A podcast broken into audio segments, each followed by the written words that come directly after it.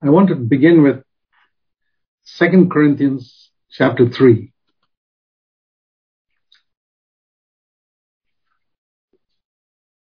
Please turn in your Bible so that you become familiar with these very important verses.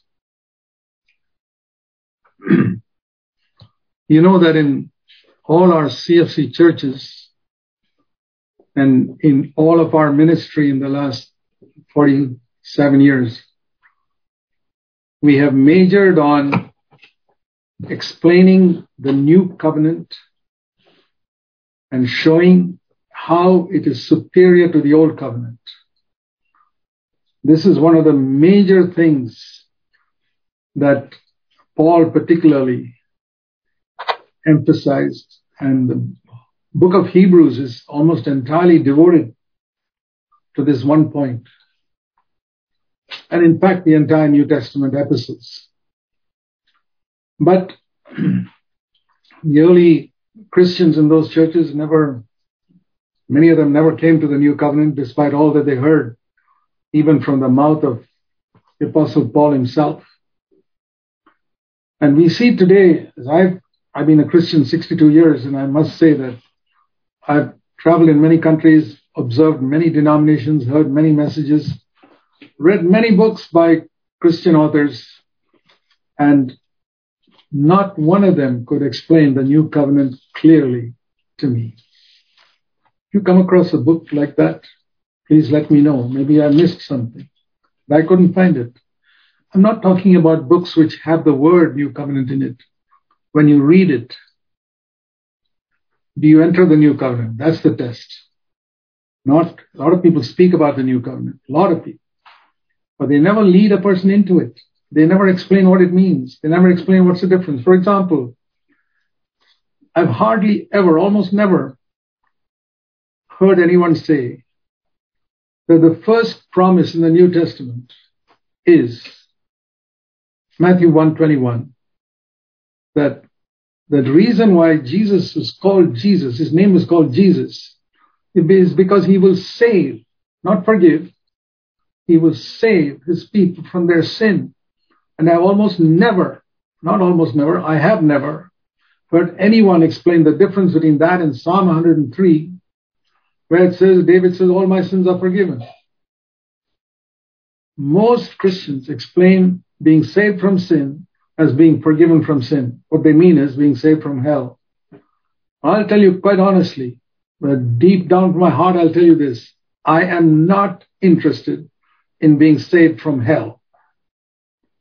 I'm not interested in going to heaven. I was in my backslidden days. When a backslidden means when I never understood the new covenant. But once I understood the new covenant, first of all, I was not interested in escaping hell. I was not interested in going to heaven. I was interested in being free from sin. I feel sorry for all the Christians whose only interest in life is to be saved from hell. I hope none of you, after hearing the truth for so many years, are only interested in escaping hell. Then I would say you understood nothing of the new covenant. Once you understand the new covenant, you're not interested in escaping hell, you're interested in avoiding sin and escaping from the power of sin. And I'm not also interested now in going to heaven. Yes, I'm interested in being with Jesus. All these things happen when you come into the new covenant, and that's the test whether you, my brother, sister, have entered the new covenant. Are you more interested in being with Jesus or going to heaven? Be honest. Are you more interested in escaping hell or in avoiding overcoming sin now? That's the test. So I've seen that not only other churches, many brothers and sisters in our own CFC churches have not understood the new covenant properly. The proof of it is they get angry, they lust with their eyes and their thoughts. There's not peace in their home. They fight and quarrel with each other as husband and wife.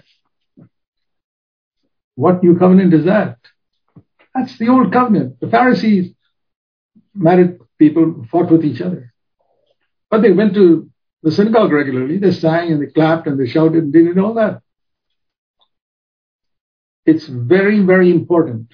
If you have missed the new covenant in your earthly life, I want to say you're going to regret for all eternity, not for one or two years. You will regret all eternity that in the one life God gave you on earth, you did not enter into what Jesus shed his blood and died to purchase for you and me. I don't want to have that regret when I go to heaven. I don't want to go to heaven and feel so sad that when I look at the love of Jesus he had for me, I'm not talking about reward. Just let me tell you, that's another thing. I am not looking forward to any reward in heaven. I'm longing to be with Jesus, period. That's all. Jesus plus nothing. That's enough for me for all eternity. I don't want any mansions or golden streets or any such thing. Because I've seen the reality that the greatest gift God can give me is not even forgiveness of sins. Let me tell you more. Not even overcoming sin. The greatest gift in the new covenant that God gives me is to partake of his nature. When I partake of his nature, 2 Peter 1 verse 3 and 4. Remember, it's one of the most wonderful verses in the New Testament. 2 Peter chapter 1 verse 3 and 4. That all, it says there that all the precious promises in the new covenant, all the precious promises are designed for one purpose. Think of any promise. You know, we, 26 weeks of the year, we remember a promise you know, in our memory verse, 26 verse weeks, we remember a commandment. And 26 weeks, we remember a promise. Okay, take all the promises. And somebody has told me there are thousands of promises in the new covenant. The precious promises are all designed. You read in 2 Peter 1 verse 4 that we might become partakers of his divine nature. You know why Jesus overcame sin? Because he had the divine nature. Tempted, would overcome it. Tempted, he'd overcome it. And the divine nature was something that is not automatic, because if it was automatic, then Jesus would be like a robot. He was not a robot. He made a choice. And the devil knew Jesus was not a robot. That's why he tempted him. I mean, if the devil knew that Jesus was a, felt that Jesus was a robot, he, he's sharp, he's cleverer than you and me. You can't tempt a robot to do something. He's programmed to do some things. And if Jesus was programmed to do the right thing, there's no temptation. But he was tempted exactly like you and me, it says. But he had divine nature. He wasn't just all the time just trying to think good thoughts and trying to speak good words. No. Nature. And I praise the Lord that that is what God has wants me to partake of Yeah, you know the difference between a snake, whose nature is to sting and hurt, and a dove that's so peaceful and calm. It's nature. So it's not that we have to constantly fight, fight, fight that morning till night. I have to somehow fight and fight, shut my eyes and grip my teeth. In the beginning, it's like that. That's the early stages. It's like when a person is learning how to swim, he's never swum in his life, and he goes into the water, he goes down. Exactly like people defeated by sin. But then one day, he learns how to swim. But it's a struggle. He has to keep on struggling to keep afloat. And then I've seen some expert swimmers, swimmers, who sometimes I see them just lying on their back on the water as if almost doing nothing, relaxing, and they don't drown. They may be moving out their feet and hands a little bit, but you hardly see it. They have come to overcome. It looks as if they've overcome gravity. They've learned how to swim effortlessly, effortlessly, without an effort.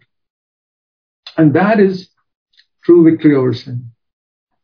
Not where I have to constantly struggle, struggle, struggle, struggle. No. Partaking of the divine nature. So let's turn to 2 Corinthians chapter 3. Here it says, the, this is one of the great chapters that distinguish between the old covenant and the new covenant. And there are various ways in which the old and new covenant are described here.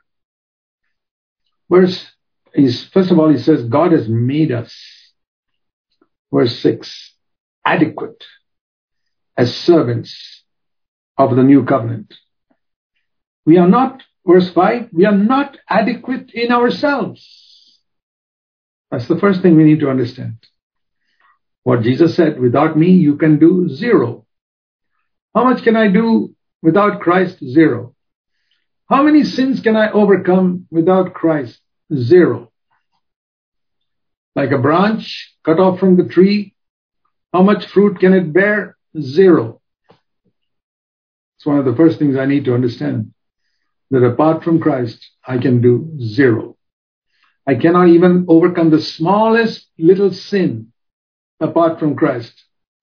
It's the branch constantly dependent on the tree, constantly abiding in Christ that brings the victory. And anytime you're defeated, it's because you're not abiding in Christ at that moment. The branch doesn't bear fruit because it's cut itself off from the tree. So, we are not adequate in ourselves. Number one lesson, 2 Corinthians 3 5. As to consider as if something coming from ourselves. You can determine with all your heart to overcome, you'll never overcome. Many of us have tried. Oh, I'm going to have this wonderful message. I'm going to fight and overcome. Well, what is the result?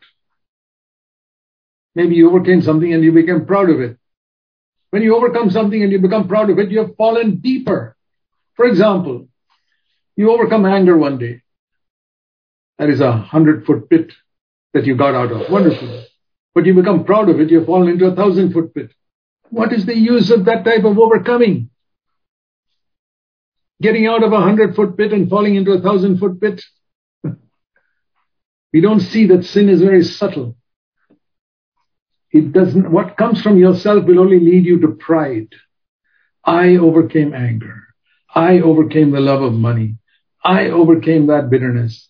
I went and asked forgiveness from somebody. And I pat myself on the back that what a wonderful person I am. That is the worst sin of all. It was better you lost your anger than become proud. See, the devil is a deceiver, and our lusts deceive us. Without God's help, we won't even know what victory over sin is.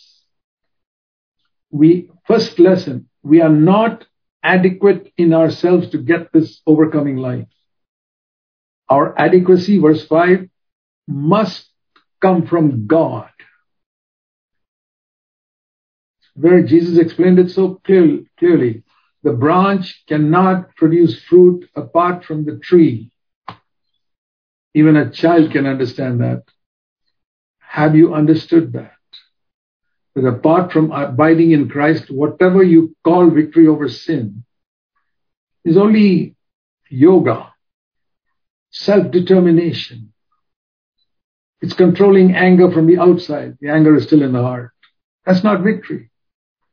That's not partaking of the divine nature. That is a deception. And if you live in CFC with that type of deception, you'll get a big surprise when Christ comes again and discover that you are fooling yourself.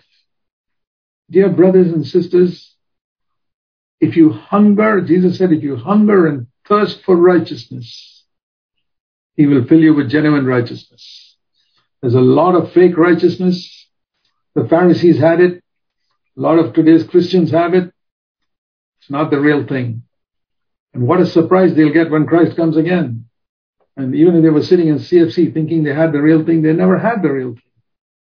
Whatever they had, they were proud of. Please remember this.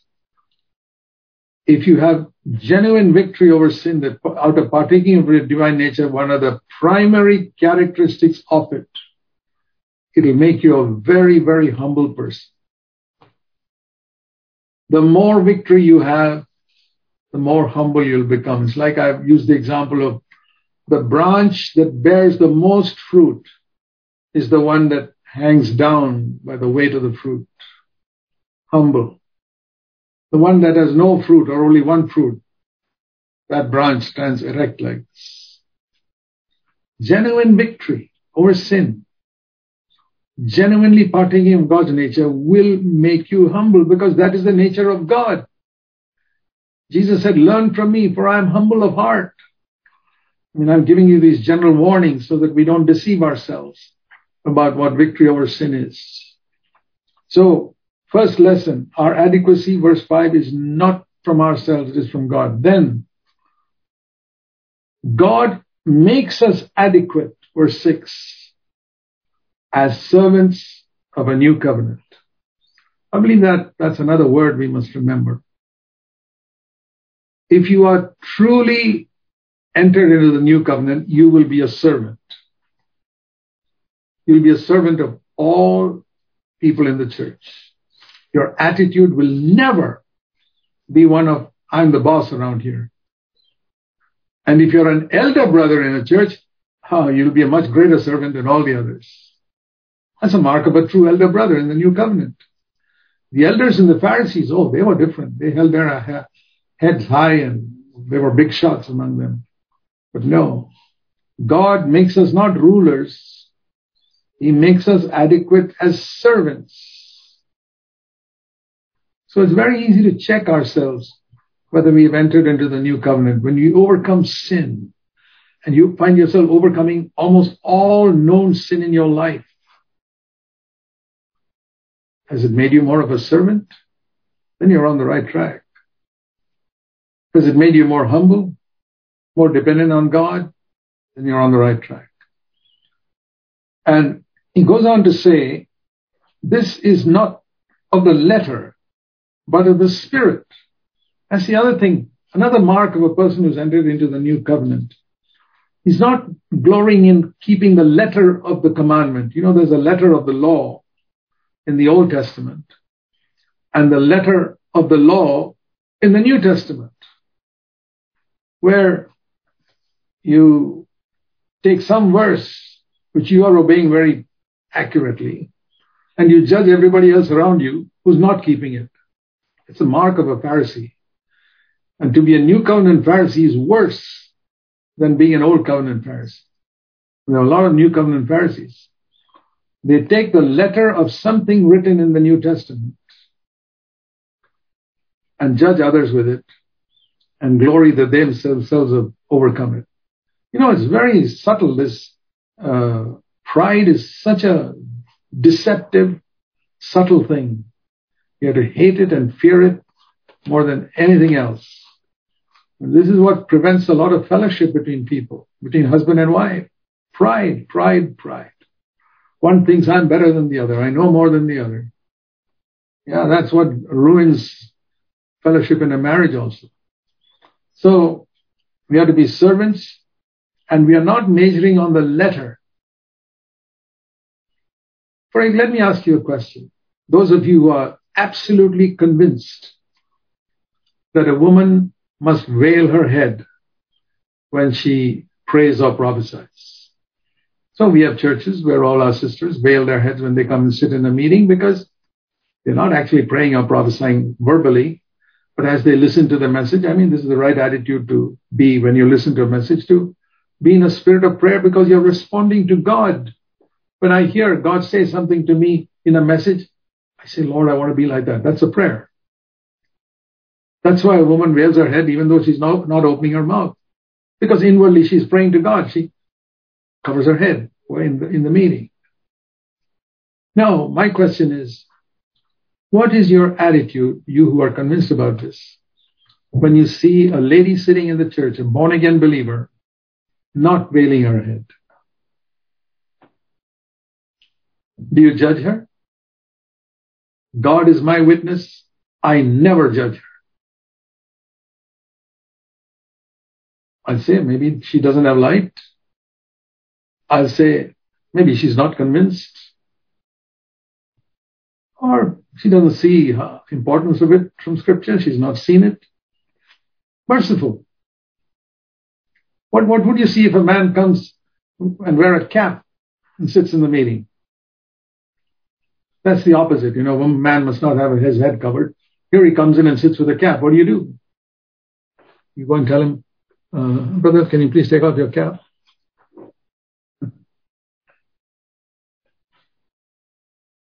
It doesn't disturb me one bit because I don't go by the letter. If that guy has not understood the importance of it, what is does he use is taking off his cap? Let him sit with his cap. I'm just giving you an example of how new covenant people can become Pharisees or judgmental of others. How would you react if you saw a brother getting angry? A brother who maybe who was preaching from the pulpit one day in your church and you suddenly saw him losing his temper. Do you judge him? I would not. Because a verse in James 4 says, Who are you to judge another? God is the only judge. I remember that. Dear brothers and sisters, I want to say one of the clearest marks of a person who has not entered the new covenant is his spirit of judgment. As he looks around at people and this inward boasting, thank Lord, I thank you, I'm not like, like that person. You know, that's what the Pharisee said in the temple. He looked at somebody else in the temple and said, Lord, I thank you, I'm not like him. And you know, you can have that attitude when you go to a new covenant church. You can sit there and look at somebody else, maybe, and whatever you compare yourself with him about, I thank you, I'm not like that. Or, I thank you, I can preach better than that guy who's wasting his time in the pulpit. You can really can preach better than that person? Well, well, well. Brother, enter into the new covenant. Then you will not be comparing your preaching ability with somebody else's you will appreciate them. You'll pray for them. Maybe there's a sincere brother who's struggling to communicate the truth of God according to his ability. There is no comparison for those who, those who enter into the new covenant. Because that's what the Pharisees did. They went by the letter. They didn't live in the spirit. And it says here in 2 Corinthians 3 5, letter kills. The letter always kills. Let me show you another verse before I proceed here. It's a verse I love to quote, 2 Corinthians and chapter 10. It's my paraphrase of it. 2 Corinthians 10 verse 12. We don't compare ourselves with others like some do. We don't inwardly praise ourselves. We don't inwardly praise ourselves when we compare our, measure ourselves with others and see that we are better than them. Because those who compare themselves with others are spiritual idiots. you want to be a spiritual idiot? Compare yourself with others without understanding. So you see, this matter of partaking of God's nature is a very important thing. It's not just that I overcame this sin and that sin, and it's something I was defeated by, I overcame, and I become very proud of it. You fell into a thousand foot pit. Till now you were in a hundred foot pit. You somehow managed to get out of it and then fell into a thousand foot pit called pride. You say, well, then it's impossible. Exactly. It is impossible to live this life without the power of the Holy Spirit without God giving us his nature. All the rest of it is just human struggle. We are not adequate of ourselves. And when God does it through us, we can never take the glory for it. For anything. We cannot take the glory for overcoming sin. We cannot take the glory for preaching a sermon. There are people who even take glory for the way they prayed in a meeting. Can you imagine? Praying to God and then sitting down and saying, Thank you, patting yourself on the back for the wonderful prayer you prayed. This, this, this is the evil of human nature. Not, we're, we're so corrupt and filthy to the bottom of our flesh that only God can deliver us and make us truly pure. I just mention all this to say that a lot of people who think they're very pure are not pure at all. So let's not look at others and look down on anyone in another church. Let's not look down on somebody in some other church and say we're better understanding than them. Some of them may be humbler than you. So let's not go by the letter. And then the two covenants are described like this in verse 7. The old covenant is a ministry of death, spiritual death. And the new covenant is a ministry of spiritual life. The ministry of death and the ministry of the Holy Spirit. And then it's also described here as verse 9, a ministry of condemnation. The old covenant is a ministry of condemnation. They condemn others and they condemn themselves also when they slip up. Perhaps you have, you have set a certain standard before yourself. Yeah, I'm, I'm a new covenant Christian, so I should live like this. And then sometime you fail in that level which you've set for yourself and you condemn yourself. Oh, I didn't come. Oh, I'm really good for nothing. And I condemn myself. That is old covenant.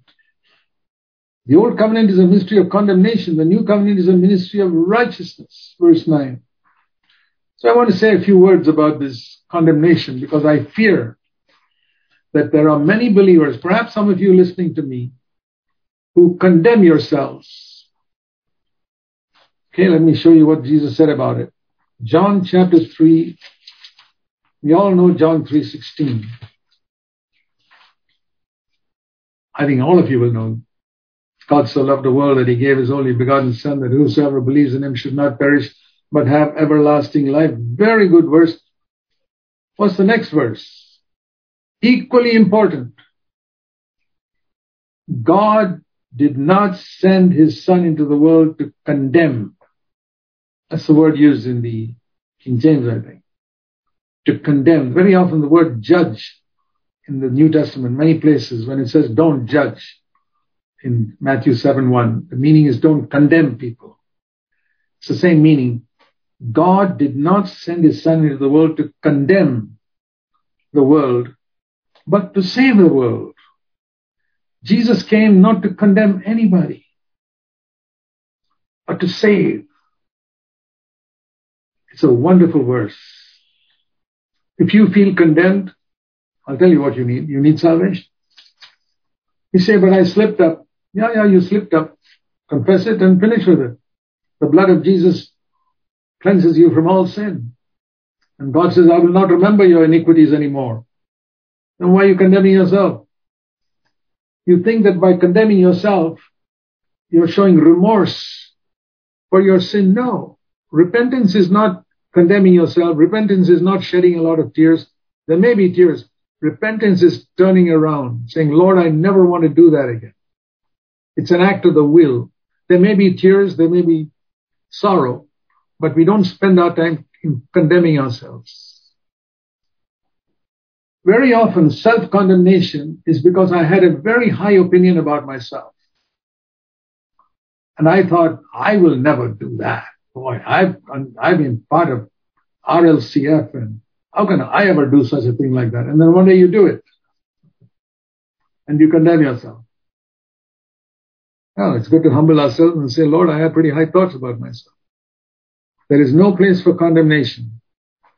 So, let me show you John's Gospel, chapter 8. You know this very well known story of the woman caught in adultery who was brought to Jesus and Jesus said to the Pharisees, okay, you guys want to throw a stone at her?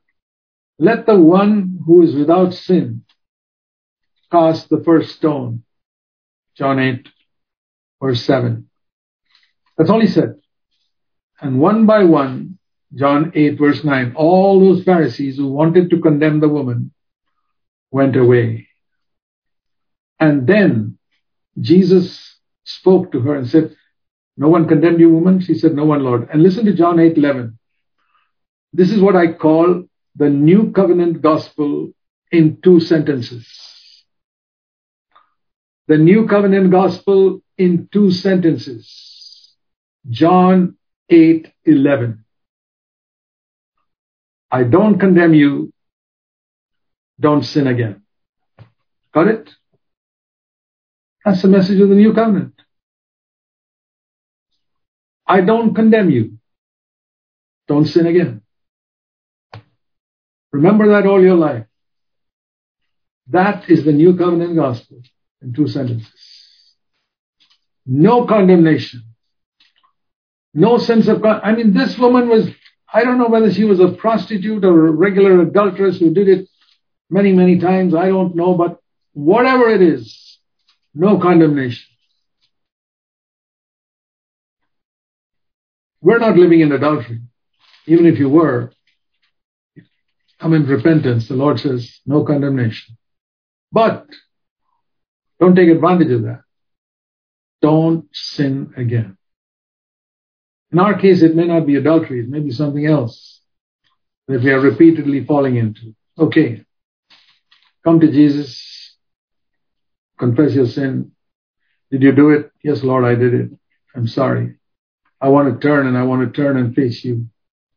No condemnation. I think we need to teach that even to our youngest children in our family. Don't condemn yourself and feel rotten and beat yourself. Oh, I did that. No, there are believers who do that.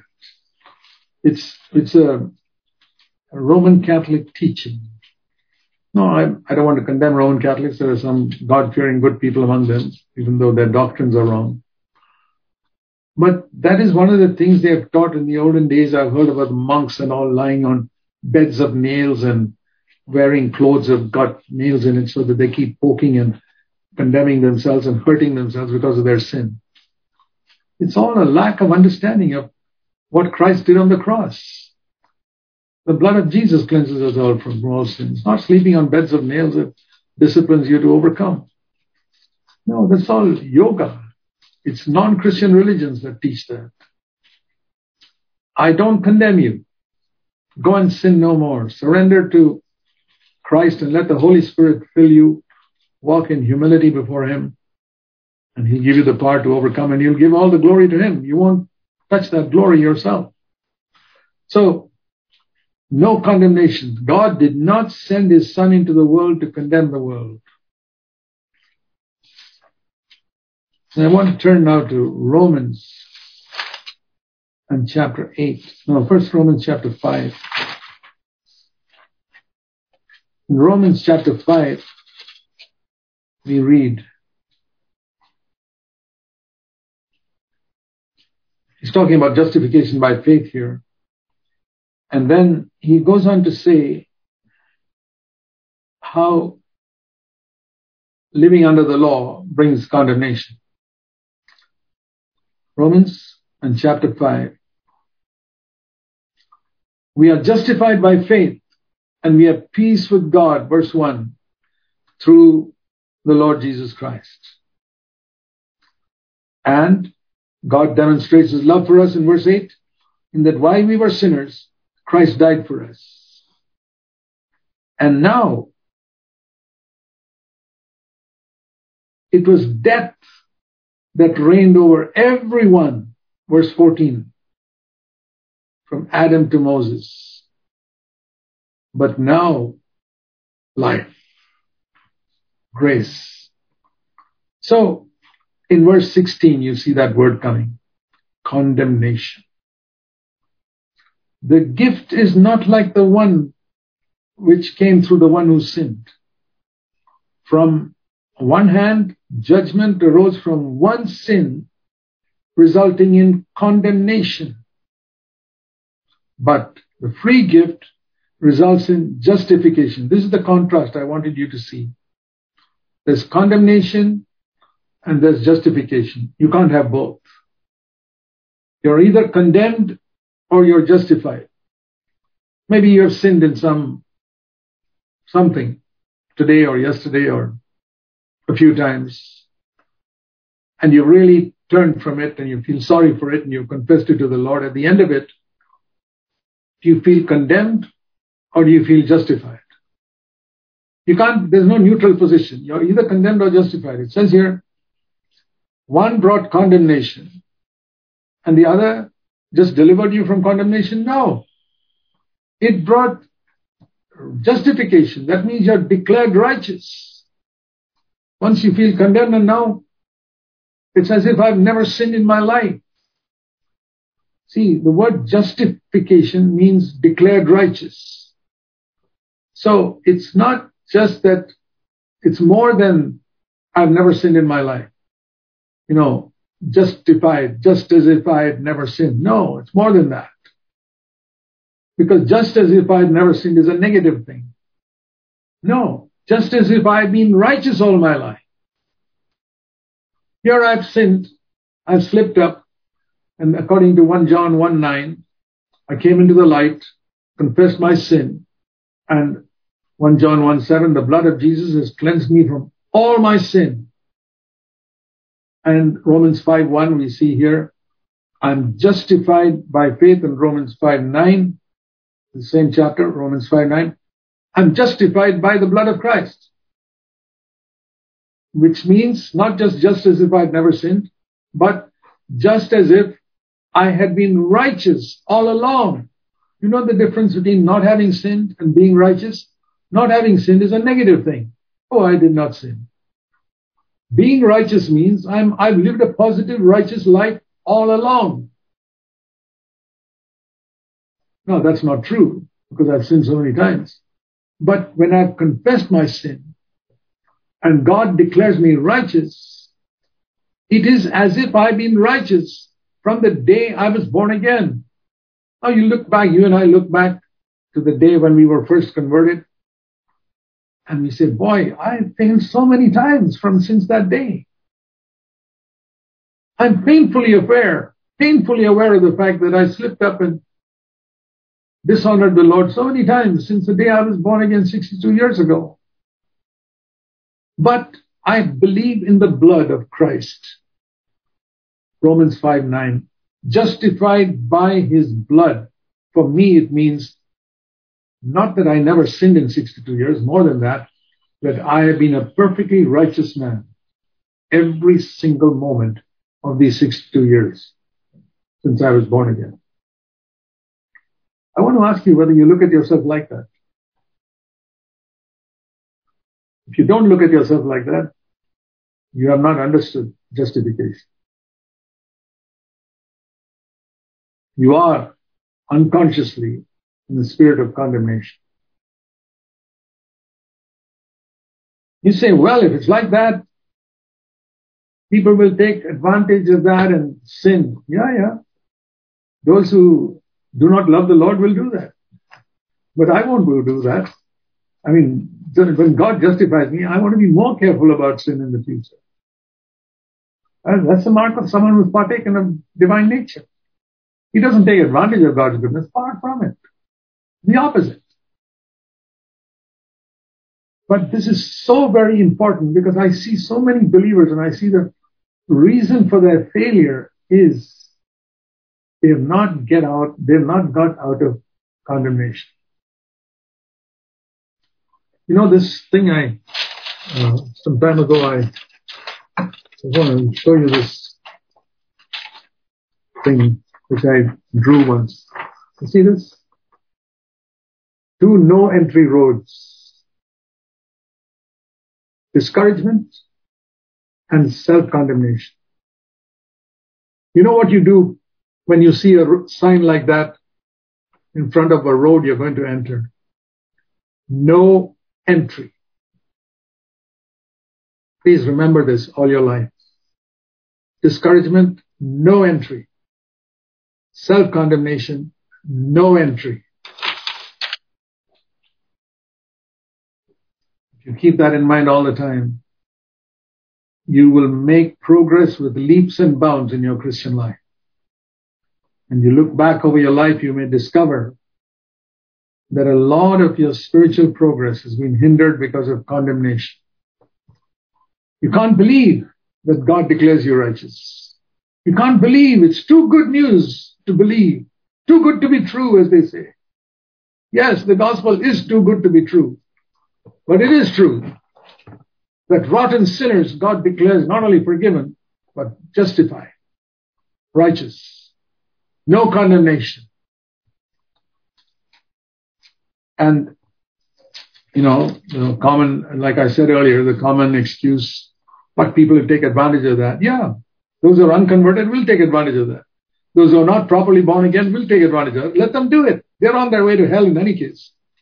They can take advantage as much as they like and imagine that they're righteous and go to hell. But a person who's really repented and turned to the Lord, he will never take advantage of this message. No. I believe it with all my heart, and I'll tell you this, it has made me more serious in my battle against sin. Much more serious. Lord, you declare me righteous, such a rotten sinner, one who slipped up and failed so many times, even after I was converted, and you declare me righteous? How in the world can I take advantage of you, Lord? Impossible. Okay, now we come to Romans 8 and verse 1. Romans 8 1, it says, Therefore, there is now no condemnation for those who are in Christ Jesus. Because the law of the Spirit of life in Christ Jesus has set us free from the law of sin and death. The law of sin and death brings condemnation, condemnation, condemnation. The law of the Spirit of life in Christ Jesus sets us free from that. And there is no condemnation. Because it says in Romans 8 3 that condemnation fell upon Jesus on the cross. He was condemned. And it's not just that he took my sins, he was all the condemnation that I should have. He took, he was condemned. I don't believe any of us have really understood the enormous, enormousness of the punishment that Jesus suffered on the cross. Condemned by God. Three hours of being forsaken by God was equal because Jesus was an eternal being. He never was born or created. He existed from all eternity as the Son of God. When an eternal being suffers separation from the Father, even for one second, it's like eternity. So I see that Jesus suffered eternity in hell in those three hours of the cross. I don't know why it had to take three hours. Even one minute would have been eternity for him. But in God's great plan, he hung there for six hours. And out of those six hours, he suffered the punishment of our sin only for three hours. When he cried out, Oh God, why have you forsaken me? Um, he never called him father then. It was the only time in his entire life when he looked up and said God. Till then, all his life, it was Father, Father, Father, Father, but then God, because then he was in hell for three hours. And then he came out of hell. And he could say, Father, I commend my spirit in your hand. It was over. The punishment is over. He said, it is finished. What is finished? He had taken hell for me and you. Therefore, there is no condemnation for me. Rejoice in it, brother, sister. This wonderful news of the gospel. And I believe it will lead you into a life of real, genuine victory over sin. But coming to here, I want you to see Romans 8.1. Uh, have you heard the statement that whenever you see the word, like what is the first word in Romans 8.1? Therefore. So whenever you see the word therefore in a verse, ask yourself, what is it there for? Why is the word therefore there? What is it there for? You must, it is connected with the previous verse. You know, in geometry and uh, arithmetic and mathematics, you, you write something and you say, those three dots we have in arithmetic saying, therefore this. It's connected to the previous line. So what is the previous line? Listen to this. With my mind, I'm serving the law of God, Romans 7:25. With my flesh, the law of sin. Oh, then you should feel condemned. No, there's no condemnation. Have you ever understood the connection between Romans 7:25 and Romans 8:1? It's unfortunate that these folks who divided the Bible into chapters put a division there. They should have put it before Romans 7:14 or something, or later on in chapter 8. But because they put it right there between 7:25 and 8:1, people don't see the connection between the two verses. But it, the word therefore indicates it's referring to the previous verse. So let's try and understand a little bit further on, further up. He says in verse 22, Romans 7 22, I joyfully concur with the law of God in the inner man. Everything that God says, I agree with. Yes, I must be pure in my heart, in my thoughts, in my speech, in my actions, in my attitudes, and my motives. I agree 100% that I must be totally pure in my attitudes to people, in my motives with which I do things. In every thought of mine must be 100% pure. Every word must be with grace. Every action of my mind must be good. I agree with it 100%. Romans 20, 22. And I agree with it joyfully, not reluctantly. I'm sure most of you can say that. But this also we can say, verse 23, Romans 7, 23. I see another law in the members of my body, in my flesh, waging war against my mind, which wants to do God's will alone. Don't you know that battle? Warring against, waging war against the law of my mind, which wants to obey God 100% and making me a prisoner to this other law of sin, which is in my flesh. We all know that. We all know it. You determine, today I'm never going to lose my temper.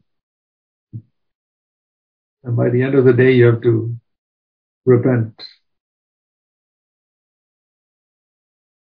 Or you go into a very tough situation and say, it's going to be a difficult day for me, but I'm determined I'm not going to sin. And at the end of the day, you have to repent.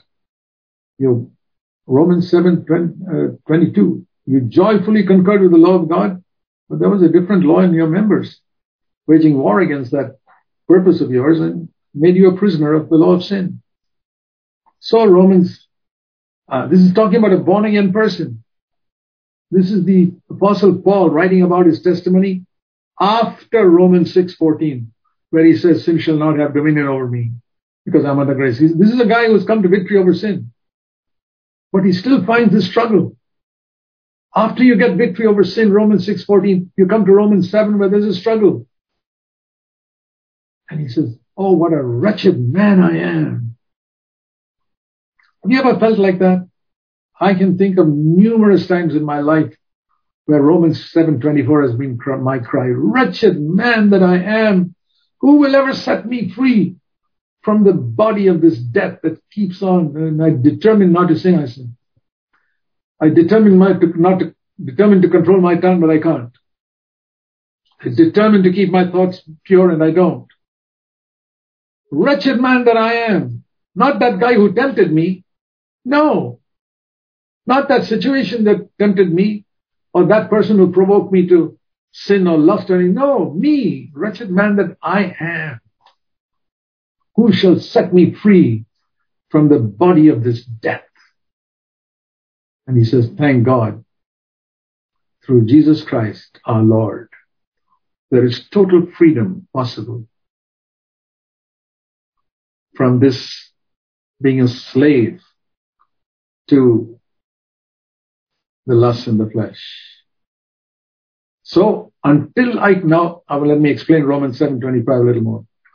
Thank God there is total victory possible through Jesus Christ. I'm paraphrasing now. I feel so wretched that I who want to do good am doing so many wrong things. But how will I be set free? Thank God, total victory is possible through Jesus Christ our Lord. But until that comes to me in its fullness, I find myself with my mind 100% serving the law of God, but my flesh is still wanting to sin. But even if though it's like that, there is no condemnation. Romans 8 1. There is still no condemnation. That's the connection between 725 and 8 1. I refuse to come under condemnation because I realize I'm going to fight this battle till Christ comes. when I see Jesus face to face when he comes, I will be like him. Do you know that there's one mark of being like him 100% will be there'll be no more battle with sin. As Christ is now. When Christ was on earth, he did battle with sin. We read in Hebrews 5, he prayed with loud crying and tears.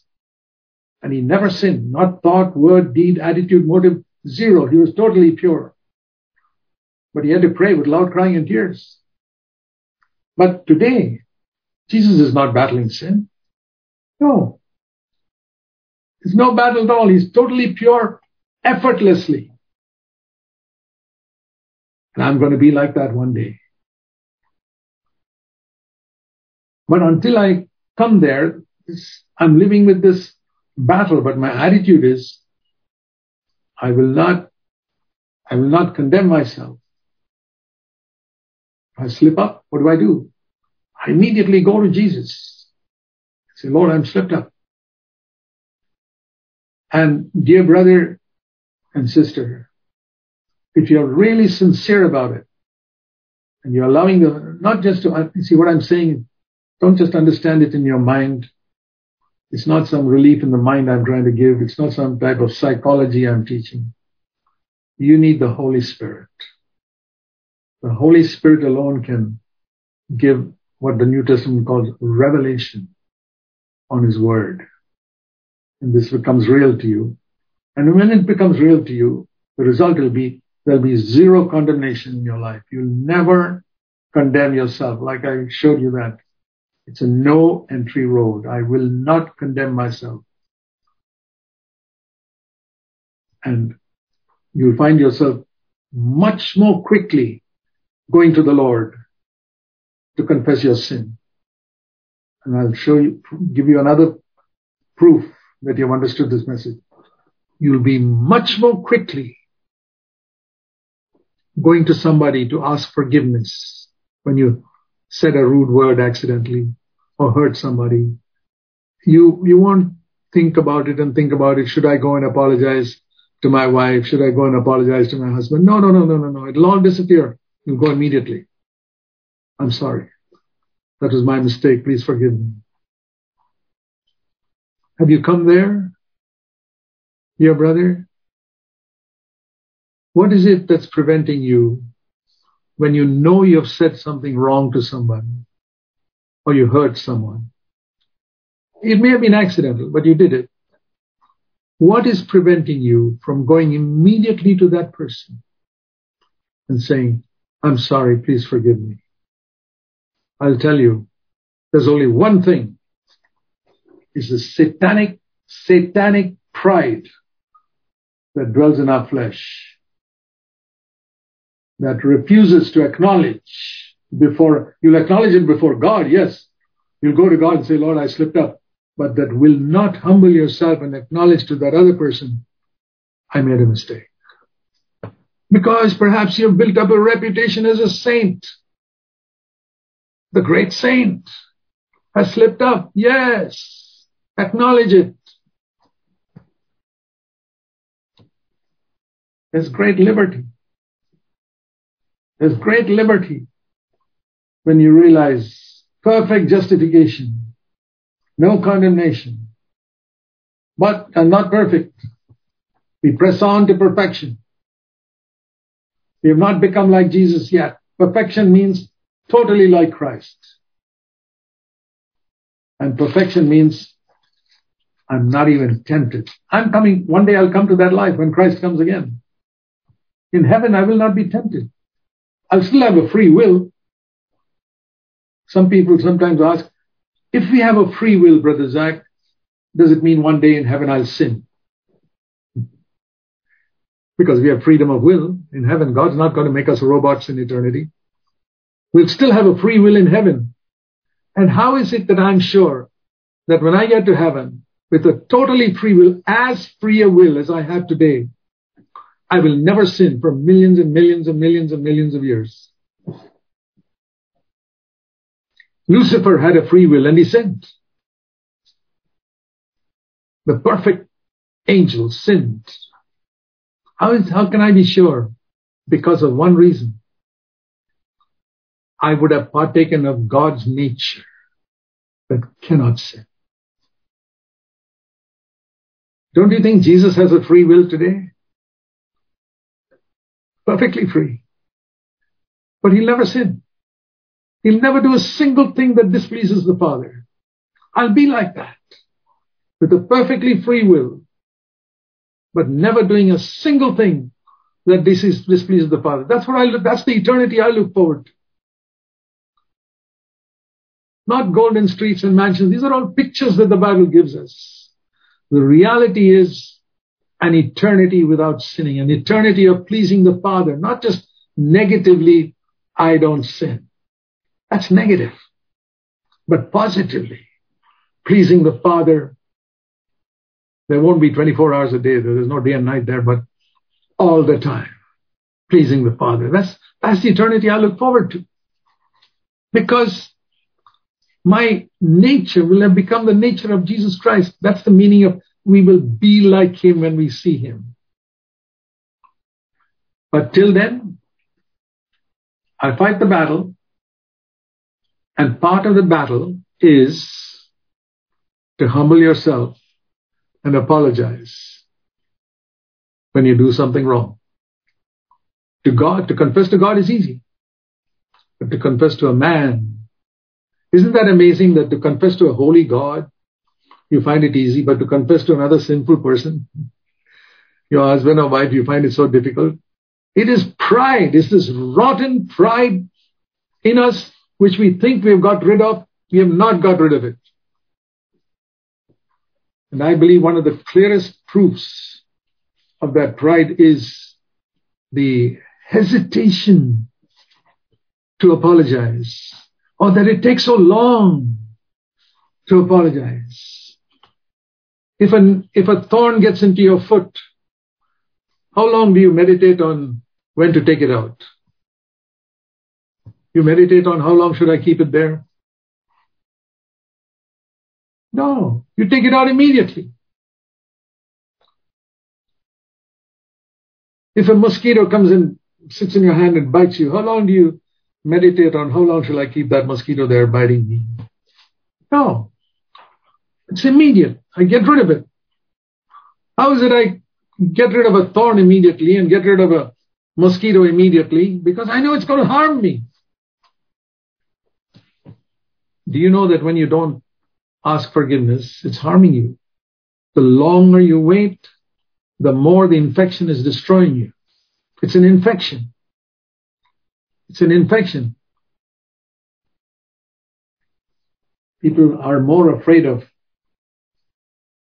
sickness as an infection by wound in the hand than they are of spiritual infection, even people who think they've understood all about the new covenant. I don't want to say anything to condemn you. There's no condemnation. But dear brothers and sisters, I'll tell you, if you want to be totally free from condemnation, be totally honest first. To me, walk in the light means be totally honest. God loves honest people. Jesus spoke a lot about humility.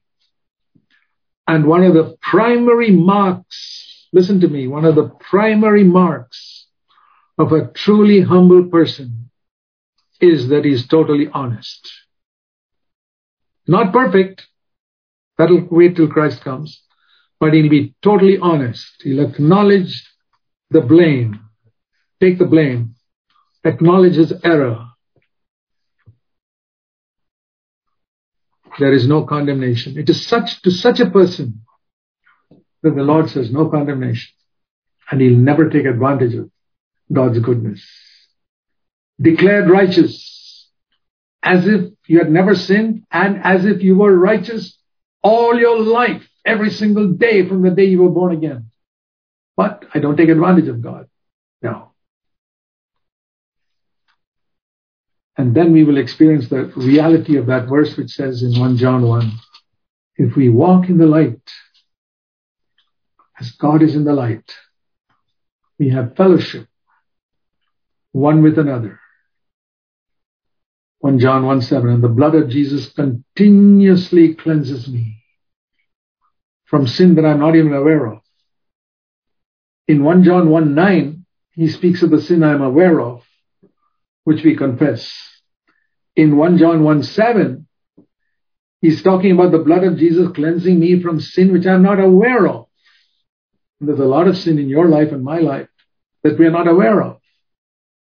We are walking in the light. That means, as far as consciously, we're not committing any sin.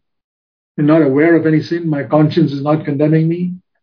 But there's still such a lot of unconscious sin in me that I need the blood of Jesus, 1 John 1 7, to continuously cleanse me from all unconscious sin. So let me explain to you. 1 John 1 7 is referring to unconscious sin. Because you're walking in the light. If you're walking in the light, you're not committing conscious sin. So let me read it like this. If we walk in the light, 1 John 1 7, which as God is in the light, which means we are not consciously sinning at all. The blood of Jesus cleanses us from it, from sin. Which sin? You're not consciously sinning, then what is the blood of Jesus cleansing you from? From unconscious sin. Then 1 John 1 9, it speaks about conscious sin. That we confess. The sin in 1 verse 7 is unconscious and you cannot confess it because you don't know it. Every day, there's unconscious sin that we commit we are not even aware of. Some little wrong attitude which you're not even aware of. As you grow in the Christian life, you become aware of certain things. I mean, as I've grown in the Christian life, I've discovered in my younger days there were so many things which I didn't realize was wrong attitudes within me. Which we think are right. I gave you one example of that. I keep repeating that many times of uh, how a brother whom he had helped a lot when he went away from Bangalore never wrote and thanked us or let us know how things are going. And I thought to myself, what an ungrateful guy he is.